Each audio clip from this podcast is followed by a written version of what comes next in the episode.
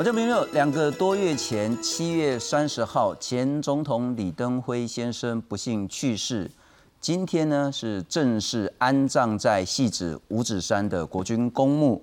我们今天要在这个时间呢，不管是去讨论李前总统在对台湾民主推动的一些贡献，乃至于对凝聚台湾本土意识的一些卓越的贡献，好好来探讨一下。究竟大家称作民主先生的李前总统登辉先生是如何影响着台湾？或许我们换个方式来去思考这些事情。现在我们大家好像好像在呼吸空气一样的稀松平常。那你开酸单的李发委员，那你酸单的立定，酸单的起定，酸单的总统。可是如果我们把时间推到也许是一九八零、一九九零那个时候的脉络。恐怕事情并非如此的理所当然。第一个，在所谓的废止动员戡乱时期的这个条款，乃至于推动总统直选，乃至于台湾从一个看起来真的不是很正常的国家，慢慢的朝向一个正常的国家，慢慢可以说大家自己选自己的民意代表，选自己的总统，乃至于是说我们是一个台湾。主权独立的中华民国这样子一个言论，恐怕跟李前总统都脱离不了关系。今天在这个时间，我们再来谈谈李前总统如何对台湾造成什么样的影响。介绍三位特别来宾，首先欢迎是年轻的学者，也是年轻的政治工作者，二二八事件纪念基金会的董事蓝世博。世博你好，大家晚安，大家好，非常感谢。再来欢迎是呃对台湾。民主以及整个宪政制度有深刻了解跟推动的前民进党立法委员林卓水委员，你好，大家好。再来欢迎是资深的媒体人，当然也常常是对台湾的民主有深刻观察，对李前总统也有第一线接触的资深媒体人文生大哥。哎，主持人各位好。我完全换个角度了哈，跟公实在，您看主亲的当然对李前总统就了解啊，笑脸郎喜啊，那我我我比较不能理解是。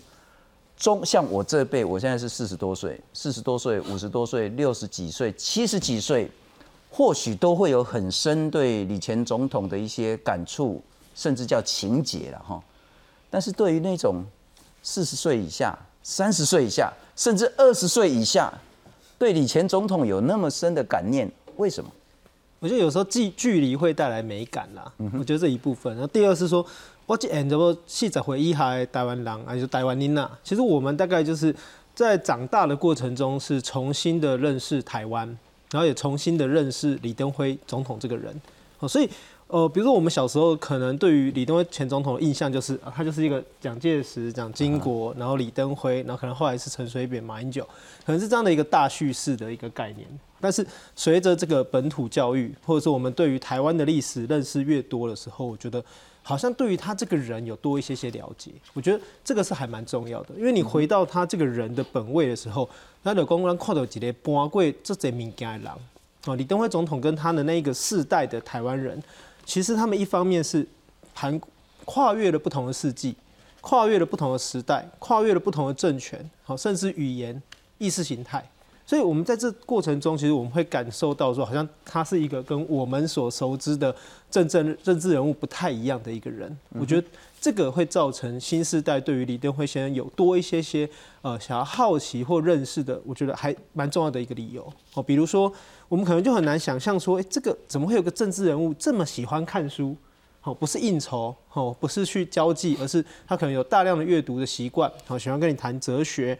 好，或者是说，哎，它有一些这个特殊的故事性，哦，说台湾从这个戒严时期，然后一党独大，然后到后来怎么慢慢的和平转移政权，哦，那我觉得这样的一个故事性，对于年轻时代，对于我们现在要想要认识台湾跟理解台湾，不再是一个禁忌的人来说。我觉得当然就会有他的。不会念书的政治人物当然不是很普遍，但也不是说真的没有了哈。可是我想问的是，说你年轻的时候做的是台湾史的研究，做的是台湾本土文化的一些研究，然后后来你不管是在 NGO，乃至于说一个所谓的政治文化的一些推动，为什么你会认为李前总统在这件事情上对你们年轻这一辈有那么深的影响？哦，我觉得对我个人而言，倒是呃，可能稍微修正一下，就是说。呃，可能我们参与了一些实际的工作以后，会感受到个人在结构上面的困难。哦，所以也就是因为你自己发现说，好像其实并没有你想象中的那么简单，所以你就会对李登辉先生感受到，哎，好像有一些敬佩，或者说觉得说他对我们这个时代跟世代是真的有具备直接的影响。我觉得你刚用了一个字叫敬佩，对，为什么会用这个字？因为我觉得，当你投入一个实际的政治工作里面的时候，其实你每天都在在日常的消磨当中。折损很多期待或者是理想，或者是很多呃比较有多一些想象力的空间。好，可是你回过头来看，你发现说，哎，但是他当时遇到的困境不比你现在少，或者是他可能遇到更强的阻碍，或者是要翻翻越过更多这个可能的威胁。我觉得，如果就我个人而言的话，我觉得我是因为这样的关系，所以我某种程度上，我觉得我还是呃会站在正面的角度比较多一点。了解，我也请教委员然后你其实，在李前总统过世之后，你也写了很多文章在谈这件事情，其中有一个你是说那个李前总统是大概是这几代，大概指出他这一个，也许用枭雄来去形容，也许用所谓的纵横捭阖来去形容他，为什么你会这样评价李前总统？呃，纵横捭阖当然是没有问题，这几几十年来应当数他第一。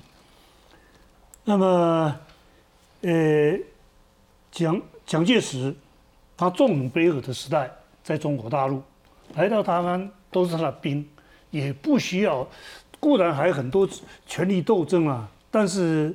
军头他最大，嗯所以他如果蒋介石有纵横捭阖的这个记录，是在中国大陆，不是在台湾。而至于蒋经国，如果不是蒋介石，他怎么做总统啊？轮不到他了。啊，虽然现在很多人称赞他，那么有一些是事实，有一些也是过誉。过誉的意思就是说什么？比如说这个。由于蒋经国后来这个，呃，由于他才有民主化，啊，这个他本来在他的思想里面就有这个胡说八道。嗯哼。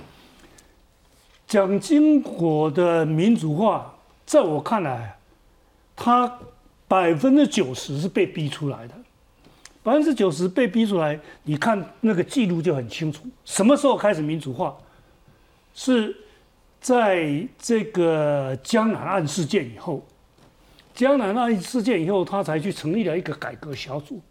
那江南案以前什么呢？不要推太远，说他建立台湾的特务制度，啥很多人就这样再见了。单单从美丽岛开始，过一年林宅血案，再再过一年这个陈文成命案。再过两年，这个江南案，哎，江南案是被美国逼的。前面几个案他怎么交代？他说这个呃陈文成事件啊，这个呃抓不到是怎么怎么回事？林永事件抓不到是怎么回事？蒋经国台湾第一号特务头子要抓有什么困难？所以。他从美丽岛事件以后是一路肃杀，肃杀到做过过头了。江南案可能不是他指挥，但是在这个系统之下，如果不是被美国人逮到，江南岸保证没事。换句话说，您认为？所以这个美国的压力是第二个更严重的时候，就在一九八零年代啊，那时候呢，呃，这个台湾的党外力量压不下去，你说我就继续来。好，第也不怕你，我就阻挡了。那整个国际局势啊，菲律宾这个人民的力量把马可斯推翻，嗯哼，韩国民主化恢复总统选举，俄罗斯哎不是苏联啊，戈巴契夫那个新思维都在民主化，甚至于中国那时候刚刚改改革开放，号称啊。这个非常灿烂的自由化的这个一九八零年代，哎，全世界都在民主化、自由化，只有他一路抓人、一路杀人，他怎么撑得住？所以撑不住以后民主化，所以，呃，对蒋经国，我认为你要看他后面十，不要看到后面两年，看到后面十十，呃，也不要十年、七八年就够了。他到底做什么事？然后这个再回过头来啊，也可以看到。为什么？呃，李登辉他民主化固然惊涛骇浪，能够惊险过关，就这个背景。所以，这个李登辉从这个角度，他在个性上有一个非常特别、非常浪漫，啊，也因此他去学农，他去学农业经济，要替农，呃，农民这个努力。那也很多这个重要的农业改革，呃，农民生活的改革，农业的改革，在他手里面完成了。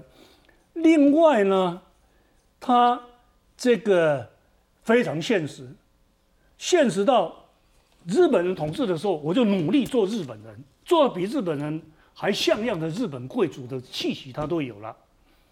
那么等到蒋经国用重用他的时候。他努力让蒋经国信任，哎，台湾头号特务头子还看不出他可以将来会搞一个本土化，而这个蒋经国绝对没有办法忍受了，哎，居然在他身边跟那么久，没有被蒋这个特务头子看穿，他这个现实主义的能量啊，没有人挤得上，然后他可以当被呃这个蒋经国提名。呃，为副总统这个候选人跟他搭搭档，一个非常重要的原因就是他看了他最顺眼，除他学历漂亮之外，也非他认真，他这个呃呃健谈诸如此类很多好处之之外，也非常重要的，他在那个现实之下。他比林洋港受到信任，就哎，林航林洋港呼朋呼朋引伴啊，是哎，他很规矩，不结交，让这个蒋经国起疑心的这个政治朋友，那这这个好处是得到提拔，但是造成一个最大的缺陷，哎，到时候他突然接了总统以后，人马在哪里？空的，他自己讲的，当时接到总统以后，我的人在哪里？没有人啊。哎，没有人居然在几年之间翻天覆地，变成实权的总统，而且把这个呃保守派打得落花流水。哇，这样的枭雄啊，实在是呃称之啊，没有什么过分。说的善于纵横捭阖，几十年来在台湾历史他第一。了解，这大概也是不世出的政治人才啊哈。但是我要请教温生之前呢，我们还先来看看今天李前总统安葬在戏子五指山的军人公墓。由李登辉孙女李坤仪跟夫婿手捧骨灰坛及遗照离开翠山庄。前总统李登辉七号上午举行封安礼拜，在宪兵重机连车队引导下，前往戏指五指山国军示范公墓。台联也号召民众在车队经过路旁，手持李登辉公仔及画像，并且演唱《千峰之歌》，来送精神领袖最后一程。今天我们大家一起来这里送他最后一程。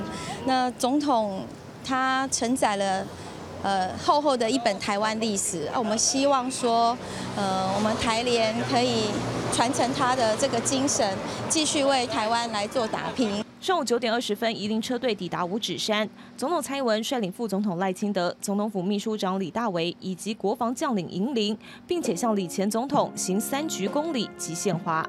行三鞠躬礼，鞠躬，再鞠躬。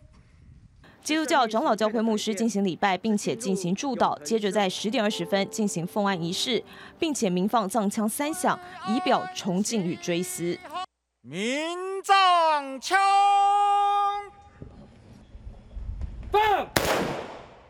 奉安礼拜这天，全国公务机关下半旗，整场仪式肃静庄严。李登辉也就此长眠五指山国军示范公墓特训区。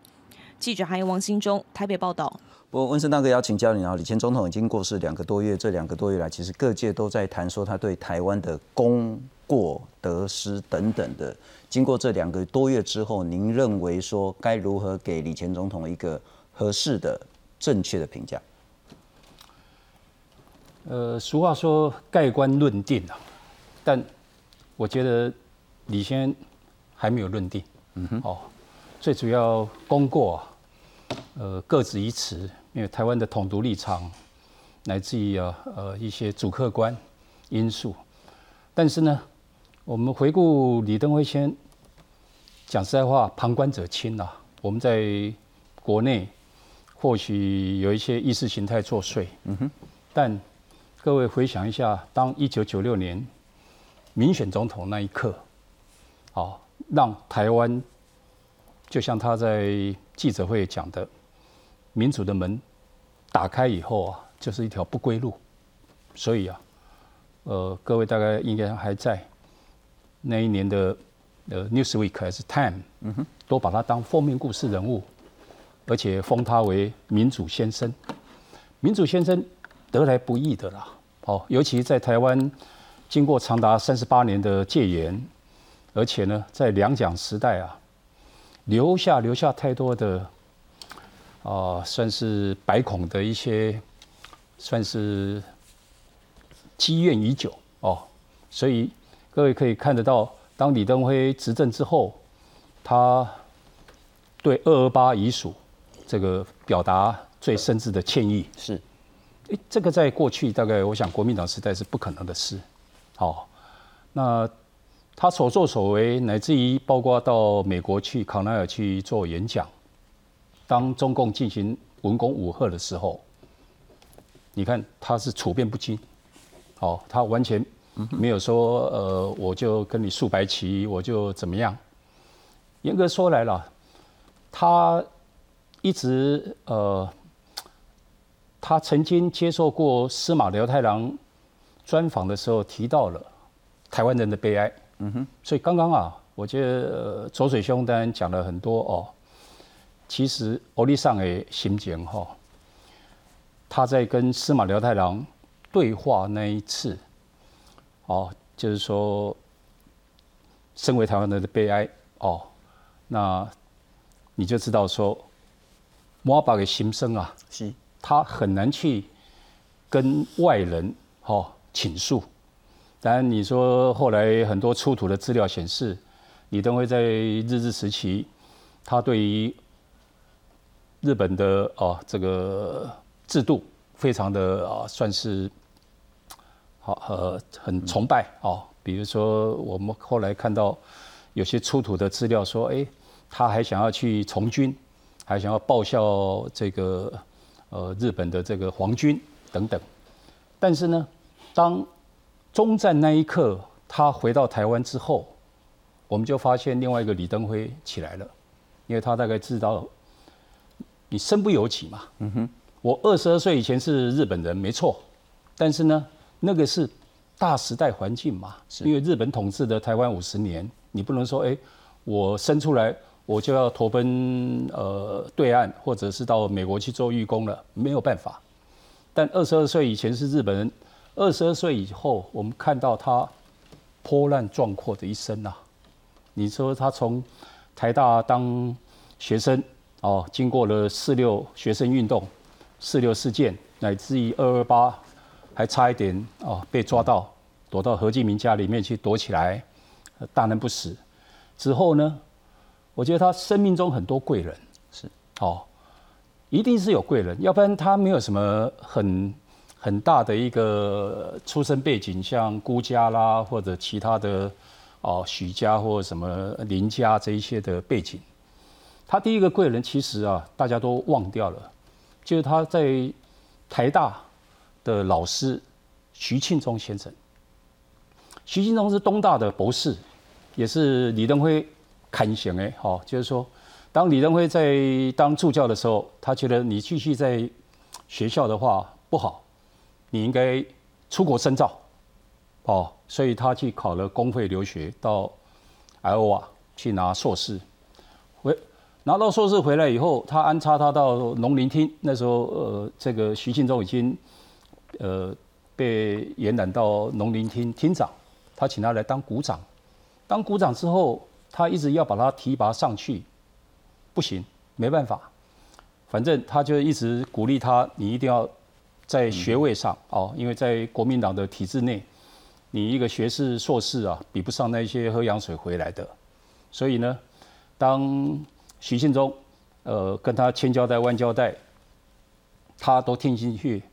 之后呢，他有机会转到农妇会，农妇会他碰到第二个贵人就是蒋彦士，好，因为蒋彦士跟蒋经国巴蒂巴蒂是刚刚提到的徐庆忠，各位大概忘掉了他后来的宦途，他的仕途发展非常顺，他当到的内政部长，他当到了行政院副院长，也就是因为他在蒋经国旁边，他跟蒋经国推荐，那么蒋院士那时候在农妇会的时候，也觉得哎李登辉这位先哦蛮上进，就鼓励他去康奈尔深造，拿到博士学位回来。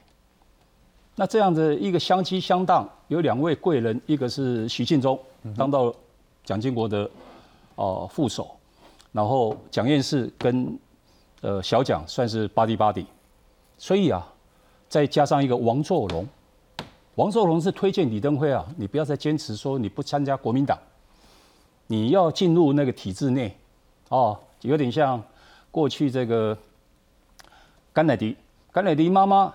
劝告他的小孩子说：“你不要说啊，民主党不好或怎样，你要先打进去那一个团体里面，再从那个团体里面哦出类拔萃。”所以啊，我们看到李登辉就是生平就是碰到这两位贵人，让他逢凶化吉啊，是哦化险为夷啊。你说当时八大佬，非主流的八大佬在蒋院士啊这个斡旋之下，蒋纬国这一些，你看。就完全就是说好，我就让了哦，我不跟你争了。然后徐庆忠呢，一手拉拔，从他啊台大的学生到助教，到农林厅的股长，乃至于再推荐到合作金库，在合库的时候，他又碰到了徐远东。徐远东，你看，跟他是跟他做面对面的啊，这个同事。后来徐远东也变成是央银总裁，也造就了彭淮南这些后进。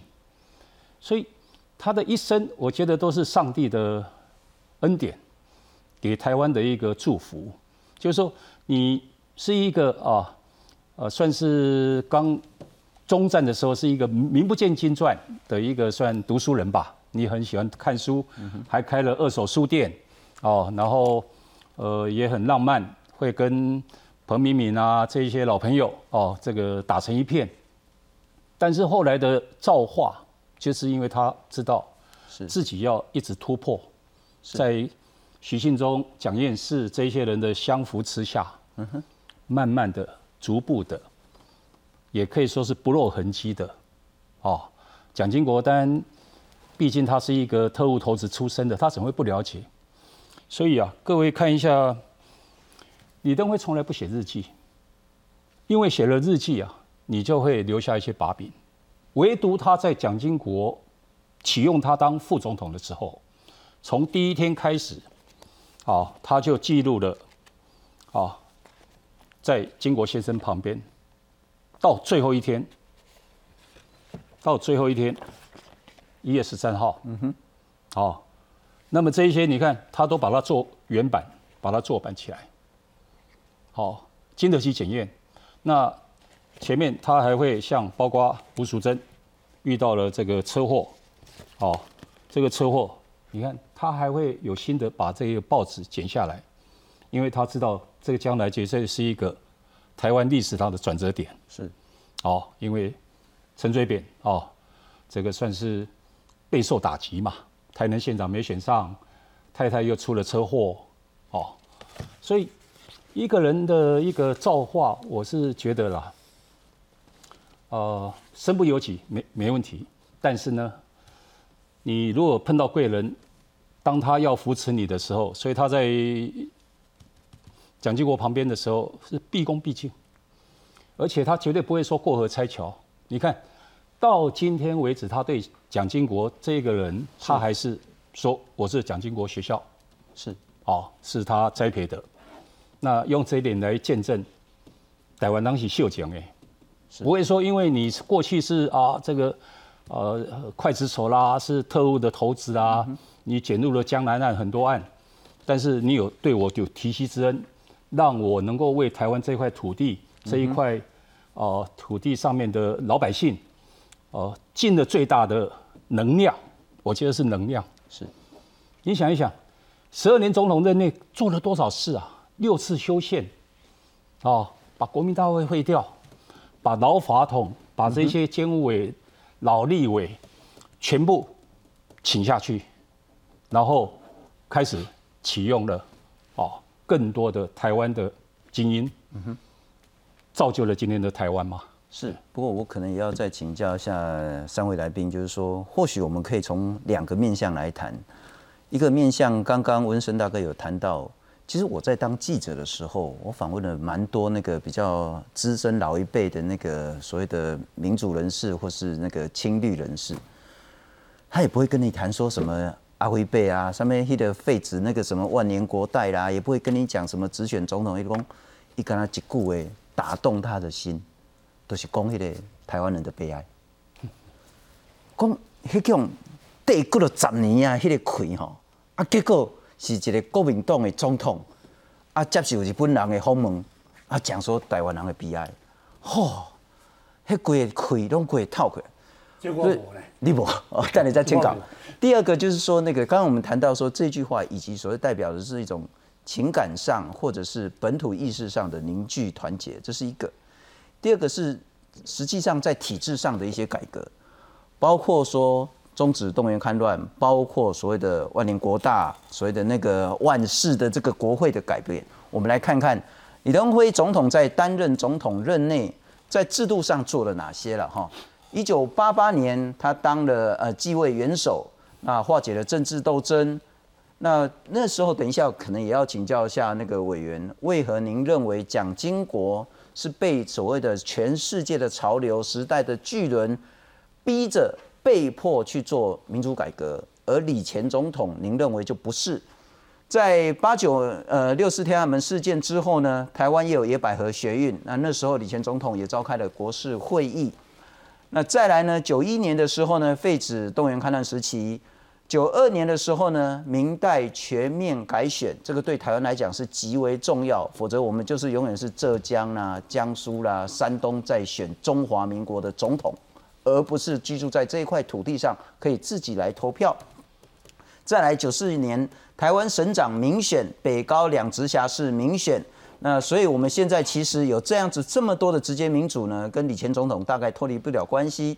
在九五年的时候呢，他去康奈尔大学访问，发表演说，说中华民国在台湾，哇，北京就北宋哎，所以那时候九六年有台海危机了。那九六年的时候，这个对台湾是更为重要的，我们可以选自己的总统，每一个人有投票权的都可以直选总统，这个也被是说成是中华民国宪政的第二共和。再来呢，在经济上呢，他提出了借机用人。第四次修宪动审了，那可是呢，他在帮马总统、马前总统助选的时候呢，他也谈到说新台湾人这个概念。那九九年呢，接受德国之声访问说，海峡两岸是特殊的国与国关系。两千年第一次政党轮替，和平转移政权。我们再来回顾一下李前总统在担任总统期间对台湾。不管是在情感认同，乃至于真正的制度上改变了什么，登辉希望能以最短期间依法宣告终止动员抗战时期。一九九零年，李登辉就任第八届总统，这是最后一次的总统间接选举。李登辉在这届任内宣誓要尽快进行政府的体制改革。由于东西德统一、苏联解体，台湾也面临民主改革的声浪。李登辉先是任命郝柏村出任行政院长，引来军人干政的争议。外界解读这是他为了夺取军权的险棋。李登辉还和民进党合作，游走朝野间，也引发国民党内的人士不满，批评就是借用在野力量排除异己。那个时候，民进党啊，我想本来是。不生气候的，没有什么力量。那么李总统他当时的理念呢？一个民主化的社会，一个民主国家，一定要两党政治。李登辉也是两岸关系正常化的关键人物。一九九零年，他成立国统会，通过国统纲领，确立国家统一的架构，还在行政院设立陆委会，由海基会担任白手套。一九九三年，选定新加坡进行历史性的孤汪会谈。大陆虽然大，台湾虽然小，可是我我们坐下来拿出来的分量是一样的。不过，一九九四年千岛湖事件，两岸关系恶化。李登辉接受日本作家司马辽太郎的访问时，一席“身为台湾人的悲哀”的说法，被解读是支持台独的倾向。李总统对司马辽太郎的访问时候的谈话，而被对方误读，认为他是一种走向台独的一种宣示。其实，李登辉利用政治手腕，从一九九二年开始，透过国民大会修宪会议，将总统任期改为四年一任，得连任一次，并且确立总统由公民直选，成为台湾政治史上的重要变革。一九九五年，李登辉访问母校美国康奈尔大学，成为中华民国第一位访问美国的现任元首。同年，李登辉发表“民之所欲，常在我心”的历史演说，指出台湾已经实现主权在民的理念。李登辉也趁势宣布竞选第九届总统。登辉决定参加中华民国第九任总统选举。在这段选举期间，中国大陆多次发动军演，台海紧张，但是李登辉把危机变为竞选利器。凸显中国大陆以军事威胁试图影响台湾的选情，结果第九届总统大选在一九九六年三月举行，李登辉拿下百分之五十四的得票，顺利连任，是中华民国建国以来第一次总统公民直选。他卸任时完成和平政党轮替，也因为力推民主改革，被《时代》杂志尊称为“民主先生”。记者陈嘉欣、林志坚综合报道。好，我两个面向，一个是从不管是废除万年国大，乃至于推动总统直选这种制度性的改革；第二个就是所谓的那种认同会有情感的部分，你如何看待李前总统？我觉得，呃，李前总统在他整个人生啊，内在的矛盾太强烈，又深沉到难以想象。他深沉到难以想象，从这一点来看就很清楚。他一呃强调过好多次。他说：“我十几岁啊，就天天想死亡是什么东西。”嗯哼，大概这种人很少了，啊。那以我来讲，七十多岁才开始想死亡是什么东西，那居然有一个人十几岁就开始想死亡，什么不得了？可见这个人多么深沉，嗯哼，多么太深沉了。那么这深沉的结果，他就把呃这个内在很多很多的矛盾。用他的深沉把它笼罩，他他在自一个人的身上，所以他呈现了极度的浪漫主义，也呈现了极度的理智跟现实主义。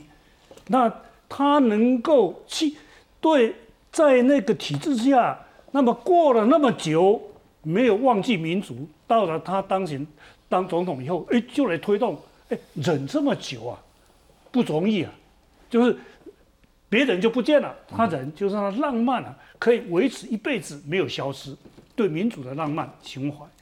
那但是可以忍这么久，他现实主义太强烈了。然后这个矛盾也呈现在一个地方。刚才，呃，主持人跟温生都讲到台湾人的悲哀。嗯哼。哎，你既然那么在乎台湾人的悲哀啊，让台湾人悲哀。第一号人物是蒋介石，第二号蒋经国。哎，你对他崇拜的不得了，一句半句批评都没有。哎，你怎么一个人内心怎么可以这种矛盾放在一起？以我来讲很难，因为他做到了。那然后再再讲啊，这个呃所谓的台湾人悲哀，我觉得比较有趣。就是我在当立委的时候，呃，刚刚在进到立法院，那时候李登辉的那个派系就是集思会，是你大概很知道，集思会啊，比比我。甚至比民进党还痛恨国民党，哎，他是国民党哦，但是比民进党痛恨国民党吗？你大概有经验吧？他骂国民党比我们还凶，为什么很凶呢？我说国国民党阿爸国民党欺负台湾人，啊，你你别跟你拼，啊拼拼亏都不去啊，是气就消了，就在拼的时候有一个平起平坐的感觉，你气就比较容易消。哎，他们哎这个行猪白啊，国民党不能放。那然后在里面很挣扎，很挣扎，所以那个悲哀就越来越深沉。所以你刚才讲这个台湾的悲哀，让老一辈的人很感动。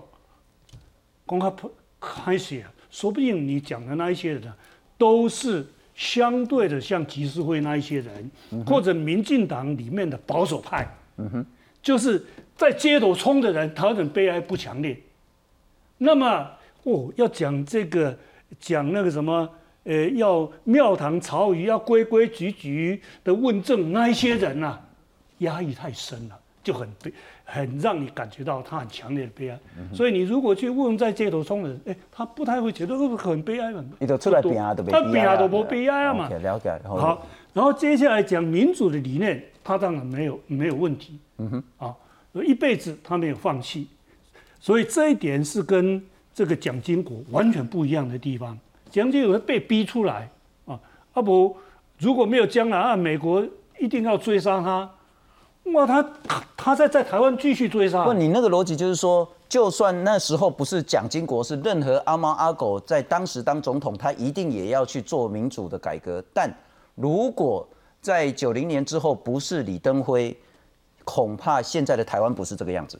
呃，这个差不多，但是不太一样。我的意思就是说，这个李登辉的民主理念啊，蒋经国是没有，他是被迫的。李登辉是藏在心里。有一天我就要做，这个很大的不同。但是呢，他虽然民主理念基他浪漫情操是有的，他现实主义又太强了。所以日本人时代他努力做日本人，蒋经国他就努力让蒋经国信任。那么也因此呢，他这个角度，他要去追求他的理念，就像川端康成可以忍一辈子，时间到了才来，他绝对不会冲第一个。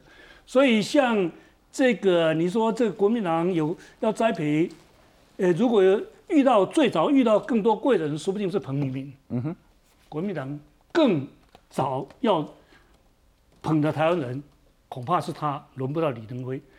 那然后李登辉在这个美国遇到彭明敏的时候，这个彭明敏有一句话记得很清楚，李登辉跟他讲：“啊，你那拢无进步了，无进步是吗？”你还在冲冲台独冲什么啊？像我这样好好做，安尼照实实接出来，啊，你这冲咁冲冲不落来。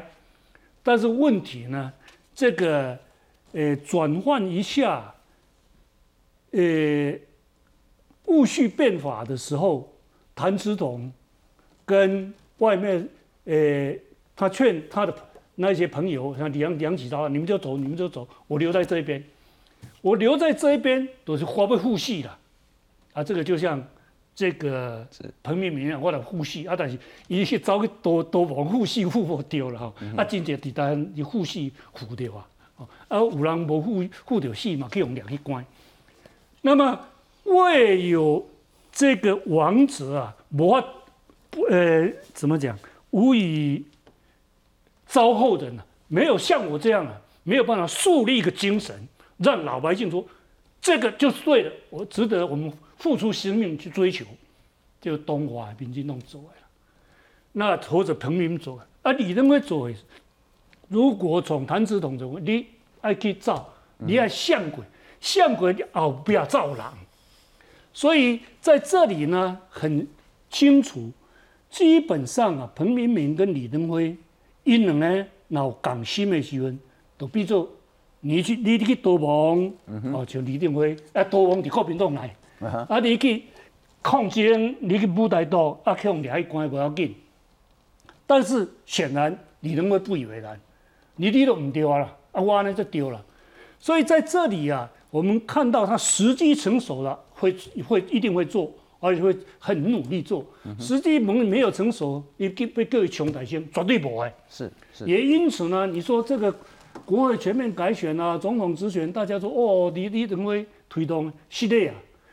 你做记者应当有经验，那时候在街头冲国会直选、冲这个总统直选的时候啊，或者占领候车站的时候，李登辉的警察在镇压我们呐。嗯哼，我们在推动二八公益和平日的时候，李登辉的警察在镇压我们了。哎，我都叫李登辉警察砍砍几啊年，砍个哎哎砍别人啊后，这这笔后冲民主啊。所以他是一个改革家，但是没有革命家就没有改革。了解。不过世博，我要请教你了哈。我们刚刚看到，其实也都谈到这些东西。呃，不过其实如果回到李登辉那个时候的脉络，恐怕他不现实主义，他也根本不可能在位那么久。那在蒋经国面前，他自己讲的哈，我一直都跟他做三分之一呢。哈，比赛结以后形容安稳了哈。他毕业于六年制的蒋经国学校。他学到很多政治的事情，跟蒋经国共事贴身，让他感受到他厉害的地方。一共我也无请滚头部啊，卡塞列。在国民党中的李登辉呢，能够维持到今天，是他心里的台湾人之身。那他谈到国民党也是外来政权，九四年跟司马辽太郎谈到说，哎，是身为台湾人的悲哀，说台湾人长期以来有自己无法治理国家的悲哀历史。他说呢，他也曾经处于自己想做什么却完全做不到的年代。到那时候，他说，目前为止呢，掌握台湾权力的都是外来政权，国民党也是外来政权。呃，在一本书叫做《怕破暗迷地天更》这本册来对，那李登辉总统他谈到说，我生命的明确目标是不断的朝向目标前进，就是把台湾从外来政权统治当中解放，迈向自由的国家，让身为台湾人的悲哀转为身为台湾人的幸福。另外，在一本书《新台湾的主张》呢，李前总统他谈到说，对台湾现状维持呢，就是表示。台湾跟中国是个别的存在。回到李前总统，也许当然就是说，如果说国会改革啦、传统直选都是李前总统的功劳，那其实你就完全抹灭、扭曲的在街头上付出生命鲜血的那一群人到底做了什么事情。但回到这个他的脉络，恐怕他也不是想干嘛就可以干嘛。你如何李前总统在体制上、体制内做的一些做事？因为我很赞成那个委员刚才讲的，就是体制内跟体制外路线这两个必然是互相配合，也会互相矛盾的。哦，对公，我们可能想象公啊，这人咧推这来了，对，以可能也在公被冲上，得被冲上，但实际上不可能是这样。那我们怎么来看李登辉先生？我自己用一句话来讲，我会说，那一个矛盾的社会结构，怎么会有不矛盾的人？我就李登辉先生，他从这个战前到战后，其实一直是在做矛盾的总控嘛，因为他被迫放到这个体制里面，那也要需要王作荣来劝他加入国民党，那他们不得不加入国民党，然后才能够取得一个比较安全的位置。那但是我们怎么来看这一个人的定位？就是我我不我不希望用一个很简单，就是说好像他是。呃，正的还是负的这样的角度，而是它的复杂跟它的里面的皱褶性，其实我觉得才是大家应该要去思考的。但是我觉得有一个东西可以讨论的是，呃，关键的时间点，好，李登辉总统做了什么决定，跟他让台湾社会走向什么样的发展，我觉得这是我们这个这个时间点可以考虑的。好，包括呃，在国民党内部的斗争当中，他怎么运用这个合纵连横去取得一个好球衣啊，不滚刀部。他这里阿马波请，好，那怎么从副总统变成一个很稳定的总统？好，这个我们觉得可以值得思考。那或者说他怎么跟体制外的力量，我我觉得可能不是配合啦，好，可能也没有到互相演戏，而是他怎么去运用这样的一个体制外的力量去跟体制内做一个斡旋跟谈判。哦，乃至于我们回头来看，不管是动审跟他提出的所谓的新台湾人这样的概念，乃至于国与国的关系，都有一点点超前部署的味道啦。好，所以我觉得。我们如果我们把时间点拉长来看的话，我会觉得他我亏叶门啦，好，就我们不能完全肯定他说他是这些事情民主化运动最重要的贡献，好可是至少他是在关键的时间点他没有把门关起来。我来补充一点呢，你刚才谈到动省，动省这个故事是怎样？那个宋楚瑜一口咬定就是要斗宋，是好，那其实胡说八道，动省是这样，在这个。国会全面改选之后呢，李登辉说：“哎，这国会开选了，那总统直选已已经定案了。哎，省长没有民选，这个不民主啊，所以就要这个立法院啊去通过地方制度法的修改，然后规定省长的民选。我一看吓到了，省长怎么可以民选？省省比跟国一样大，省跟国一样大，你选出来。”在民主时代，谁有民意基础谁最大。你是这个省长选出来以后，中央怎么去管他？李登辉 H 我总统比你多几票，但是连战怎么管他？稳死的，一定会。所以呢，呃，我去推动这个呃动省的修宪案。啊，李登辉看啊，我要做民主先生啊，你你左水导弹，然后我连署了八十几个，那时候只有一百多个立委，连署了八十几个。他马上下令，这个廖福本，哎，后本，后本，廖后本，哈，去把这国民党签署的都撤签。嗯哼，那撤签以后就没戏上了，就选了。啊，选了我就我就呛下，等着看，你将来一定会吃不完兜着走。那他李登辉说啊，恁恁爸都民主先生啊，啊，先生就民选足伟大，我我完成啊，果然出问题，镇压不住宋楚瑜，我重新连署，这一下连署了一百多个，李登辉说哦，一百多个，好好好，动省这样来的嘛。OK，所以所以就这一点啊，我要进一步说，民主的理念它有没有问题？嗯哼，民主的实践它不会冲前面，一定看时机。呃人西个差不多美戏啊，后来，然后呃民主的这个架构，坦白讲有问题。嗯哼，所以像动省这个事情，明明不可以选省长，他偏偏要选，还把我的这个提修正人干掉。类似的还有一点，就是这个陈水扁跟林义雄去推，呃，国会减半，我说这个不行，国会会完蛋，民主会受伤，所以呢，我就呃跟李登辉的这个核心幕僚啊最亲信的说，哎，你给他不会不要供，我给他拜回去了。他那然后这个李登辉就问他，哎，林守水说要来拜访，我要干嘛呢？他就跟他讲啊，他要讲这个国会减半国会减半的事情。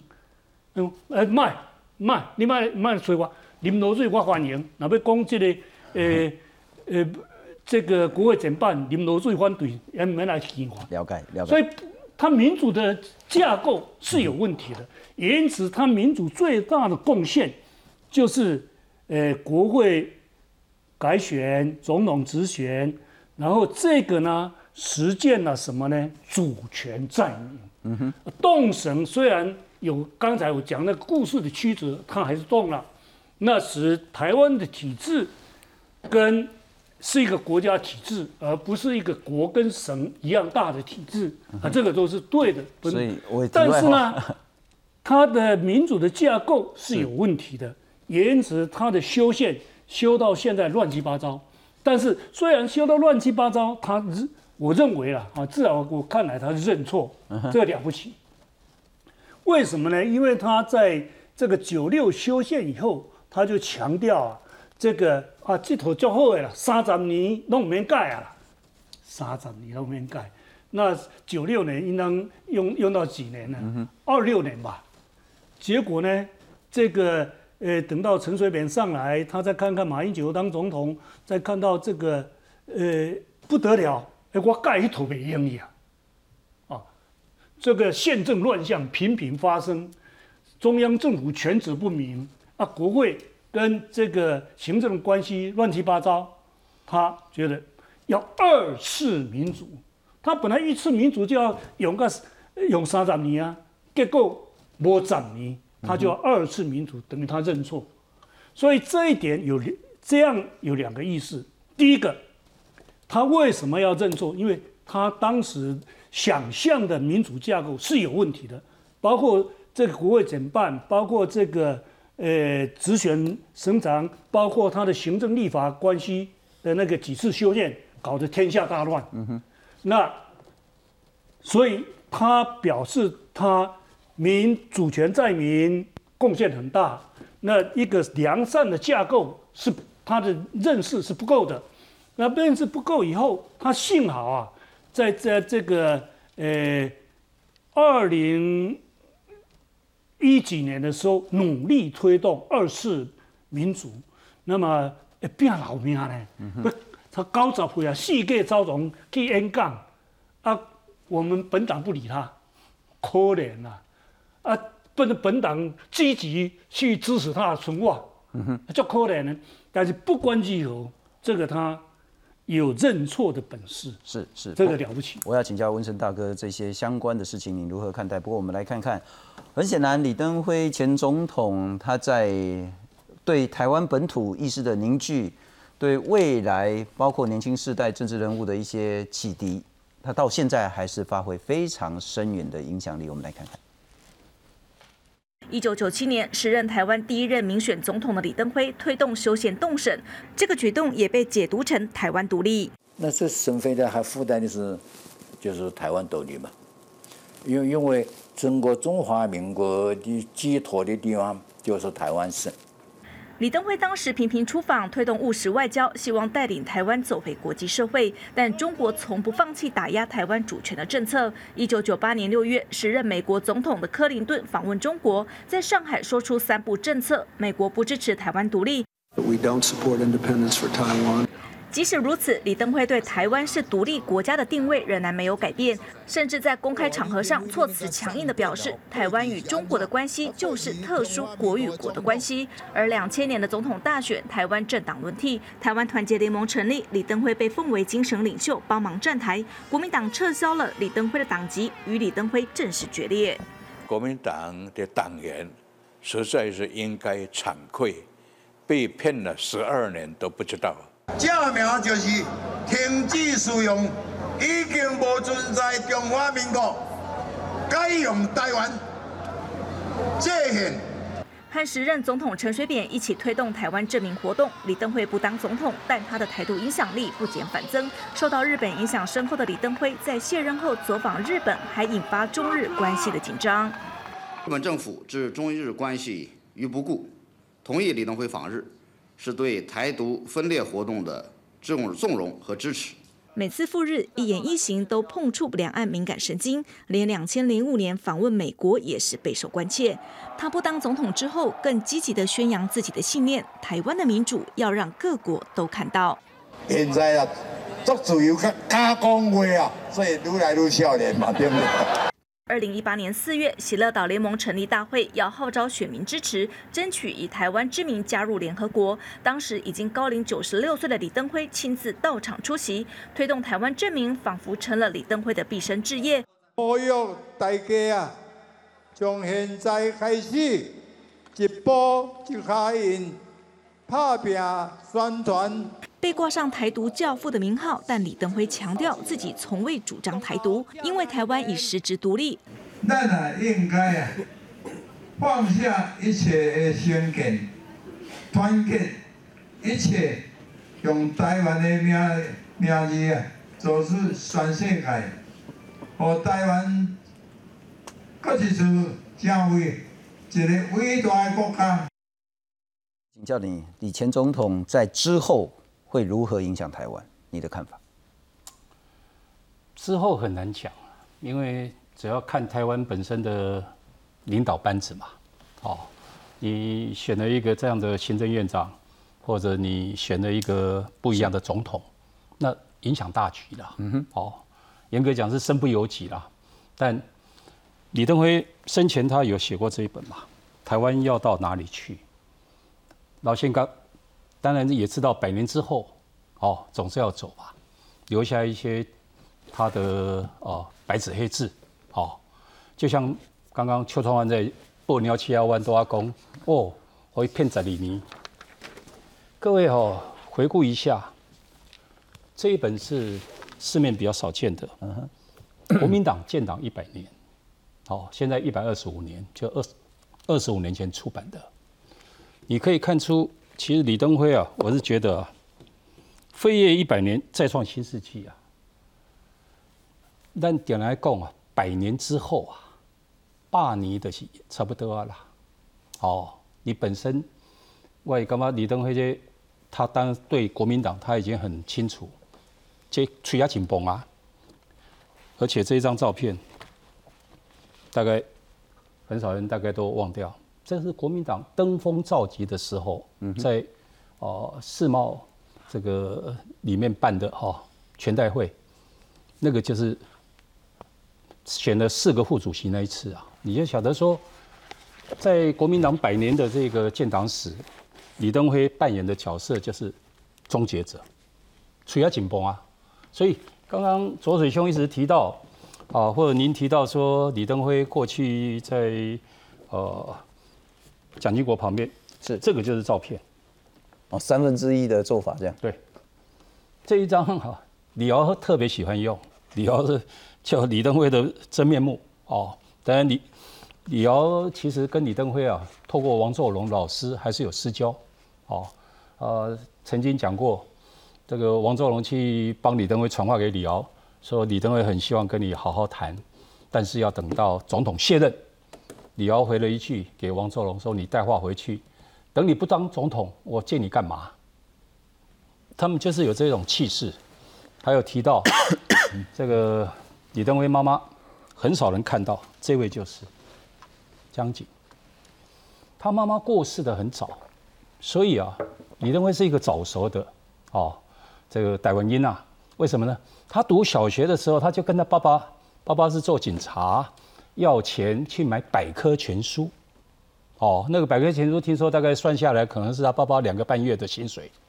结果呢，他爸爸二话不说，真的就买给他看。哦，你那边看，我都你看。所以他看的书啊，各位可以从他这一本算是比较完整的。各位要了解李登辉，就看这一本《李登辉的执政告白实录》。他留下这么多字句，包括他死后他挑的这个地方，哦，五指山。老先刚东西我就给他盘算呐，为什么要他埋到五指山呢？你看这五指山。